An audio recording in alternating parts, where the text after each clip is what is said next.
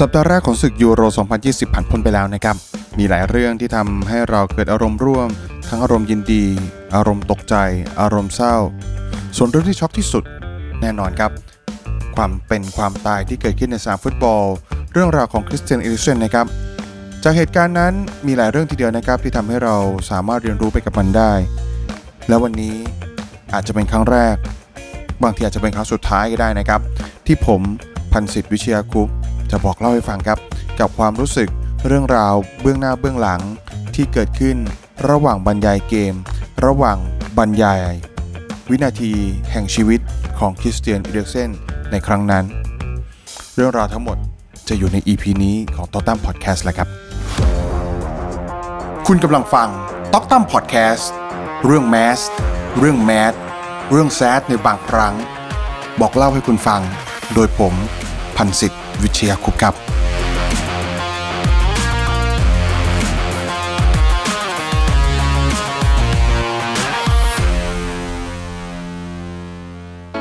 ถือว่าเป็นเรื่องเซอร์ไพรส์นะครับสำหรับการแข่งขันฟุตบอลยูโร 2020 ที่บอกว่าเซอร์ไพรส์เพราะว่ามันเซอร์ไพรส์มาตั้งแต่เรื่องที่แฟนๆฟุตบอลชาวไทย ได้มีโอกาสได้ชมการถ่ายทอดสดกันแล้วนะครับ ซึ่งมันมาเกิดขึ้นอย่างเป็นทางการก็เอาเช้า ของ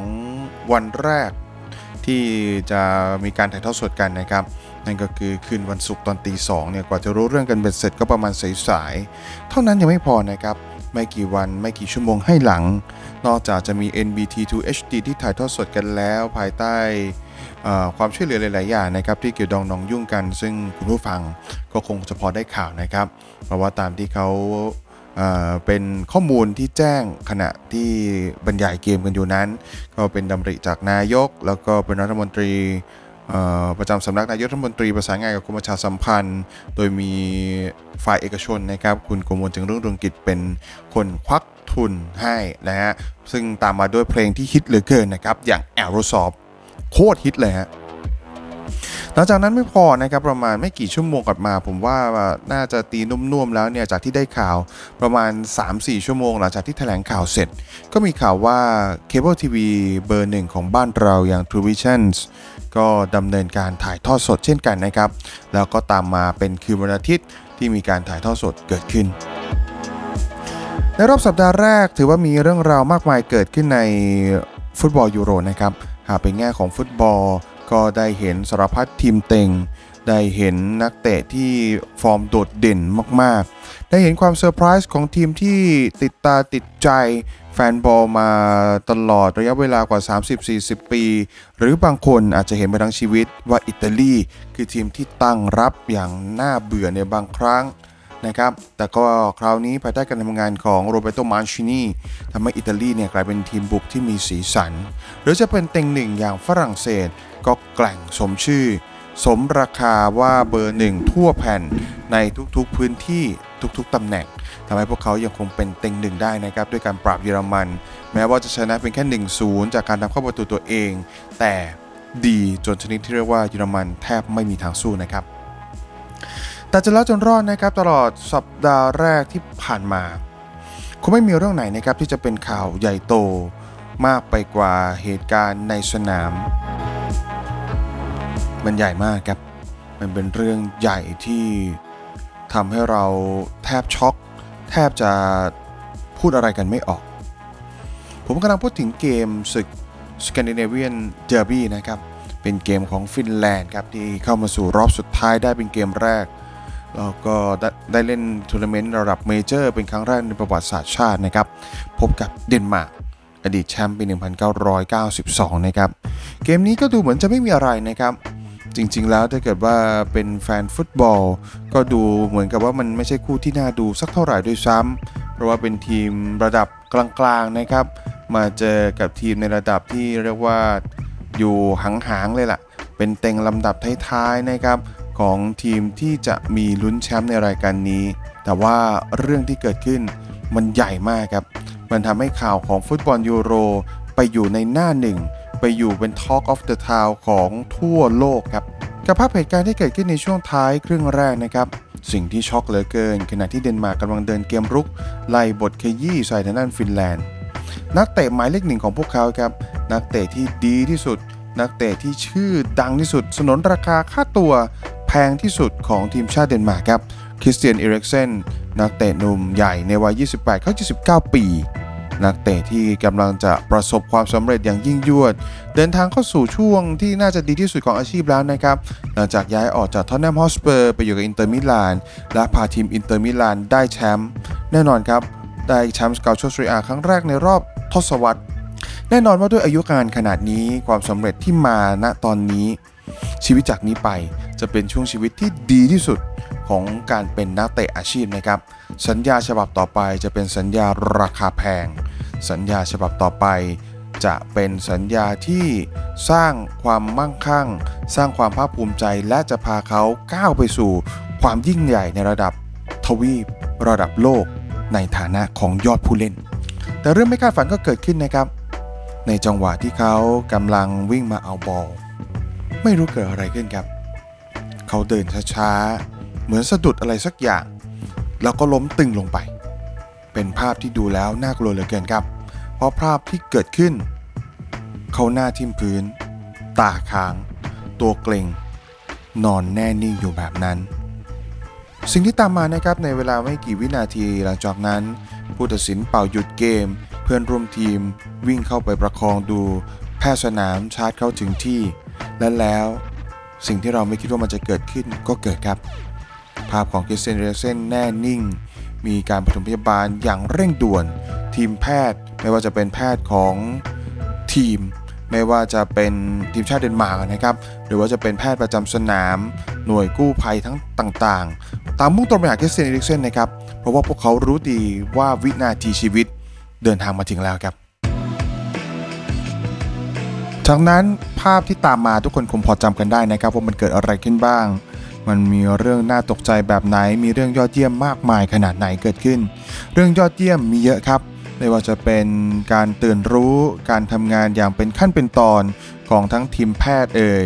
ของทั้งทีมงานของทีมชาติเดนมาร์กเอง แล้วก็เพื่อนร่วมทีมนะครับแม้ว่ามันจะเป็นภาพที่ดูแล้วสลดใจ ดูแล้วน่ากลัว ดูแล้วน่าหดหู่แต่พวกเขาทำงานกันอย่างเป็นมืออาชีพนะครับ ภาพของซิมองเคียที่เข้าไปเคลียร์ทาง จัดแจงให้เพื่อนร่วมทีมยืนบังเอาไว้นะครับ เพื่อไม่ให้เกิดภาพที่น่ากลัวจนเกินไปนัก แน่นอนครับมันเป็นเรื่องของสิทธิส่วนบุคคลด้วย แล้วมันก็ไม่ใช่ภาพที่ควรจะออกอากาศแต่อย่างใด แต่ว่ามันก็ว่ากันไม่ได้หรอกนะครับถ้าเกิดว่าจะมีใครสักคนหยิบกล้องนั้นขึ้นมา แล้วก็บันทึกภาพเอาไว้ ดังนั้นสิ่งที่เพื่อนสามารถทำให้กันได้ก็คือการยืนบังเอาไว้นะครับ แล้วเรื่องก็จบอย่างยอดเยี่ยม เรื่องก็จบอย่างดี เพราะว่าคริสเตียนดิวเซนในปัจจุบันเขากลับมามีอาการที่ดีขึ้นเรื่อยๆนะครับอยู่ที่โรงพยาบาลไม่ได้จากเราไปไหน จากการช่วยเหลือที่ยอดเยี่ยม จากการเรียนรู้ของทั้งฟีฟ่าและยูฟ่าองค์กรชั้นนำของโลกลูกหนัง ที่เรียนรู้จากอุบัติเหตุลูกหนังเมื่อครั้งที่มีนักกีฬาเสียชีวิต พวกเขาทำมันได้ดีนะครับตลอด 10 ปีที่ผ่านมา จนเป็นบรรฐานที่ควรจะเอาเยี่ยงอย่าง แต่ทั้งนี้ทั้งนั้นเนี่ยนะครับก่อนที่จะเลยเถิดกันไป ก่อนที่จะคุยกันไปว่าเรื่องนี้มันสอนอะไรเรา ก่อนอื่นผมขอใช้ช่วงเวลาสั้นๆ พูดถึงบรรยากาศดังกล่าว ไม่รู้เหมือนกันนะครับว่ามันเป็นเรื่องที่ดีไหมโอเคละหลายคนอาจจะพูดถึงชื่อของผม แล้วก็ชิตพลทรัพย์ขำนะครับ เพื่อนที่น่ารักมากๆครับเพื่อนผู้บรรยายในวันนั้น เราสองคน มาบรรยายฟุตบอลยูโร เป็นเกมแรกของทัวร์นาเมนต์เลยนะครับ ในนามของทีมที่บรรยายในช่อง NBT2 HD เป็นเกมคู่นี้ภาพที่เกิดขึ้น มันเป็นเรื่องที่ไม่มีใครคาดคิดเอาไว้ เราสองคนก็ไม่ได้คาดคิดครับ ว่าจะต้องมาบริหารจัดการ ว่าจะต้องมาบรรยายเหตุการณ์ของคริสเตียนเอริกเซนก่อนอื่นเท้าความสักนิดหนึ่งนะครับ ผมสองคนทั้งผมพันสิทธิ์แล้วก็ชิตพลทรัพย์ขำ เราทำงานที่เดียวกันในหลาย ๆ องค์กรนะครับ ไม่ว่าจะเป็น FM 99 เรารู้จักกันมาตั้งแต่คลื่นเปิดนะครับ ตั้งแต่ที่คลื่นมาอยู่ที่อสมทเมื่อสัก 17 ปีก่อน เราเห็นหน้าคลาดตากันมา แต่แทบจะไม่เคยผมกับชิตพลไม่เคยจัดวิทยุด้วยกันเลย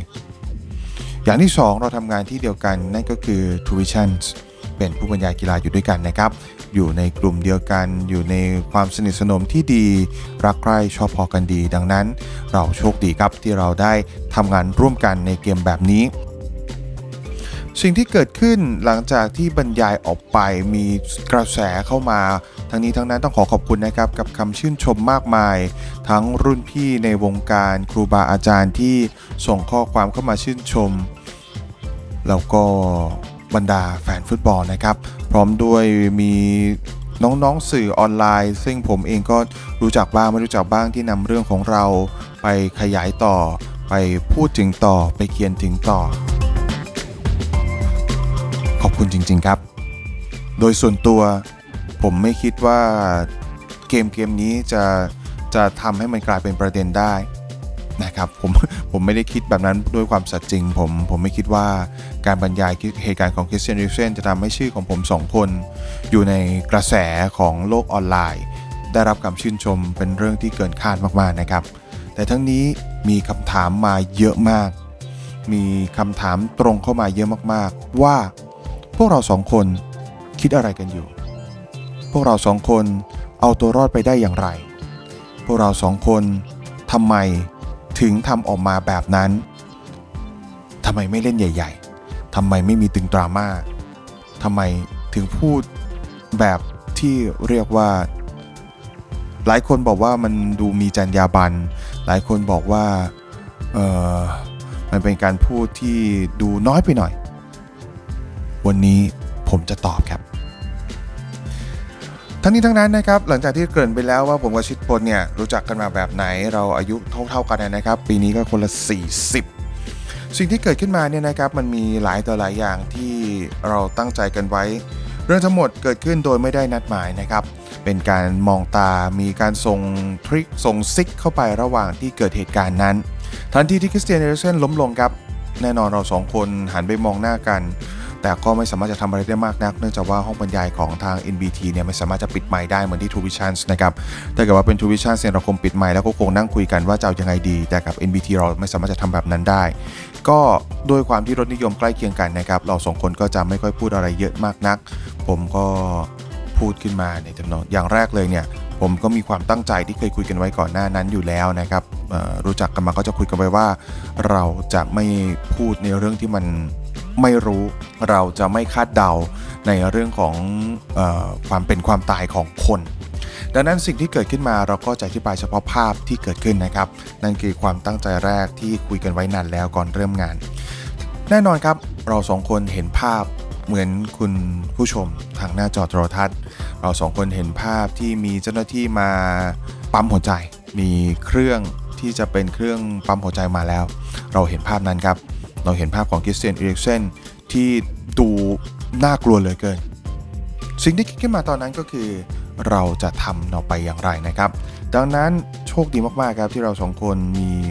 พอจะมีประสบการณ์ พอจะมีอายุงาน และเราสองคนโชคดีที่แก่ได้ที่ประมาณหนึ่งนะครับ ดังนั้นความตกใจเลยไม่เกิดขึ้น สิ่งที่เล่าไปแล้วกลับได้รับคำชื่นชม โดยที่ผมเองก็ไม่ไม่ได้ตั้งใจ แล้วก็ไม่ได้คาดคิดว่า มันจะเกิดขึ้น เอาง่ายๆ ก็คือไม่ได้วางแผนเอาไว้ กับการอธิบายว่ามันเกิดอะไรขึ้นมาบ้าง ในสนามวันนั้น สิ่งที่ต้องพูดสิ่งที่ต้องเรียนนะครับ จากประสบการณ์ที่เคยทำกันมา ไม่รู้ว่าคนอื่นเคยทราบไหม แต่หนึ่งในมารยาทในการถ่ายทอดสดเนี่ยนะครับ เวลาที่มีนักกีฬาบาดเจ็บ เขาจะไม่ถ่ายทอดออกมาให้เห็นนะครับเขาจะแสดงให้เห็นว่าเกิดอะไรขึ้นบ้างจากจังหวะปะทะ หรือว่าจังหวะสาเหตุที่ทำให้เกิดนักกีฬาเนี่ยต้องเบรกไป ซึ่งเราเห็นแล้วครับว่าคริสเตียนริกเซนเกิดอะไรขึ้น แต่ว่าสิ่งที่ผมไม่สามารถจะพูดได้ก็คือว่าเขาเป็นอะไรกันแน่ เราผมรู้อย่างเดียวว่าเขาหมดสติครับ เราสองคนรู้อย่างเดียวว่าเขาหมดสติ แล้วก็ดูแล้วมันเป็นการหมดสติที่น่ากลัวเกินกว่าจะคาดเดาได้ ดังนั้นจึงทำได้เพียงแค่ว่าพูดออกไปแบบนั้น อธิบายไปว่าคุณผู้ชมจะไม่เห็นภาพซูมนะครับเพราะว่าเป็นมารยาทสากลของการถ่ายทอดสดกีฬาระดับโลก เป็น มารยาทเป็นการเคารพสิทธิส่วนบุคคลของนักกีฬาคนนั้น และมันไม่ใช่ภาพที่น่าดูแต่อย่างใดนะครับยกตัวอย่างได้ง่าย ๆ เลยครับเมื่อทางด้านของ BBC ของอังกฤษก็ถ่ายทอดเกมคู่นี้เหมือนกัน แล้วปล่อยภาพออกไปนะครับเป็นภาพที่คริสเตียนนิวเซนเนี่ยตาค้าง ดูน่ากลัวแบบนี้เนี่ยคนอังกฤษด่ากันยับเลยนะครับ เนื่องจากว่าเขาเห็นว่ามันเป็นภาพที่ไม่ควรดู แม้แต่เอียนไรท์ที่เป็นพิธีกรแล้วก็เป็นนักฟุตบอลเก่า ก็ ต่อว่าต่อขานนะครับเพราะทำไมไม่ตัดเข้าสู่สตูดิโอหลังจากนั้นพอเหตุการณ์แบบนี้เกิดขึ้น เราก็พยายามอธิบายกันต่อไปนะครับ เราก็พยายามให้ข้อมูลที่เกิดขึ้นว่าอะไรจะเกิดขึ้นต่อไป เมื่อมีการบาดเจ็บเนี่ยโดยปกติแล้วนะครับจะมีขั้นตอนอยู่มากมายนะครับ จะมีจริงๆเนี่ยในยูฟาเนี่ยสิ่งที่หลายคนอาจไม่ทราบกันก็คือ แต่ละทีมเนี่ยเขาจะมีคนที่ไปรับการอบรมมานะครับว่า ถ้าเกิดเหตุการณ์ไม่คาดฝันลักษณะแบบนี้เกิดขึ้นจะทำอย่างไรเป็นขั้นเป็นตอนนะครับดังนั้นทุกคนก็จะเห็นว่าพวกเขาทำได้อย่างยอดเยี่ยม สิ่งที่เราสองคนทำไปก็แค่นั้นแหละครับ ให้ข้อมูลจากที่เป็นข้อมูลอย่างเป็นทางการจากทางยูฟาไม่พยายามคาดเดาอะไร แล้วก็สร้างความผ่อนคลาย เท่านั้นเองครับนั่นคือสิ่งที่ตั้งใจทำ ไม่รู้นะครับว่าทำออกมาได้ดีแค่ไหน ไม่รู้ว่าคลายความกดดันได้มากน้อยแค่ไหน ไม่รู้ว่าความน่ากลัวหรือความรู้สึกหดหู่ได้ถูกเบาบางได้ถูกเจือจางไปไหม แต่ผมและชิพลก็รู้สึกโชคดีครับที่ผ่านมันมาได้ แต่ทั้งนี้ทั้งนั้นนะครับ ถ้าปล่อยมันผ่านไปอย่างเดียว ก็คงจะไม่ได้อะไรขึ้นมา ถ้าเราไม่พยายามมองเข้าไปอย่างเรียนรู้มัน สิ่งที่สอนให้เห็น สิ่งที่สามารถเรียนรู้ได้จากคริสเตียนดิริกเซนนั่นก็คือว่าชีวิตมนุษย์ไม่แน่นอนจริง ๆ ครับ ชีวิตมนุษย์ ไม่รู้เหมือนกันว่าจะเกิดอะไรขึ้น อุบัติเหตุเป็นสิ่งที่เกิดขึ้นได้ ความสำเร็จ หรือเป้าหมายของเรา แม้ว่าเราจะพยายามมันมากเท่าไหร่ แต่เชื่อเถอะครับ ชีวิตคนเราก็มักจะมีเรื่องตลกมีโชคชะตาเข้ามาเกี่ยวข้อง แม้โลกจะยอมรับนะครับแล้วก็ให้ค่ากับความพยายามและความสามารถ ให้เป็นปัจจัยสำคัญสู่ความสำเร็จ กระนั้นดวงชะตาวาสนาก็เป็นองค์ประกอบที่หลีกเลี่ยงไม่ได้นะครับ ความบังเอิญที่ไม่เคยมีใครควบคุมได้ มันเกิดขึ้นในช่วงเวลาที่ไม่มีใครคาดคิดนะครับ บิดให้บทละครชีวิตที่วาดมาต้องพลิกอย่างไม่คาดฝัน นั่นคือสิ่งที่เราได้เห็นนะครับ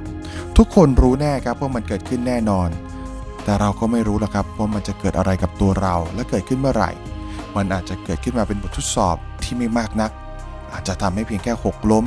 เสียทรัพย์สิน หรือแค่เสียความรู้สึก แต่บางครั้งมันก็ทำให้เราสูญเสียยางมหาศาลพิกลพิการ เต็มที่คือเราใช้ชีวิตอย่างลดความเสี่ยงครับ เต็มที่คือเตรียมตัวรับมือไม่ว่าเรื่องร้ายกาจแบบไหนจะตามมา เรื่องมันจะร้ายกาจเสียหายแค่ไหน อะไรจะเกิดขึ้น เราคงทำได้เป็นแค่ป้องกัน คิดหาช่องทางว่าทางนี้ที่ไล่เป็นอย่างไร ทางเลือกทางรอง เอาตัวรอด พอจะเป็นไปได้ไหม และท้ายที่สุดมันเป็นไปได้ไหม ที่จะทำยังไงให้สถานการณ์แย่ๆ สร้างให้เกิดฮีโร่หรืออย่างน้อยก็จำกัดความสูญเสียให้ได้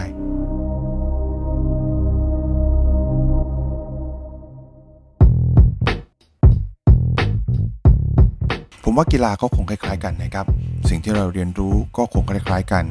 จากสิ่งที่เกิดขึ้นของคริสเตียนเอริกเซนเขารอดมาได้จากการเรียนรู้ของทางยูฟาจากการเรียนรู้ของทางฟีฟ่าที่เคยมีการสูญเสียอย่างไม่สามารถจะเอาคืนมาได้ ในการถ่ายทอดสดก็เกิดจากการเรียนรู้ว่าภาพที่เกิดขึ้น ไม่ใช่ภาพที่น่ามอง เขาควรจะบริหารจัดการอย่างไร เขาควรจะทำภาพแบบไหนออกมาเพื่อสื่อสารออกไป แม้แต่คนที่ดูกีฬาเอง แม้แต่นักกีฬาเองก็ได้เรียนรู้ครับ ว่าแท้ที่จริงแล้ว กีฬามุนค่ามหาศาล กีฬาที่มีเม็ดเงินมากมายหลายพันล้านเมื่อเกิดขึ้นเข้าจริง เมื่อในสถานการณ์ที่มันเกิดขึ้นจริง เรื่องแบบนั้น ก็ไม่สำคัญเท่ากับชีวิตคนเรานะครับ อยู่ยังปลอดภัยนะครับ เรียนรู้และต่อสู้ไปกับมันครับ ไม่ว่าอะไรจะเกิดขึ้น ขอให้คุณแข็งแกร่งนะครับและนี่ก็คือทั้งหมดของตอกตั้มพอดแคสต์ EP นี้พบกันใหม่ในโอกาสหน้านะครับ สวัสดีครับ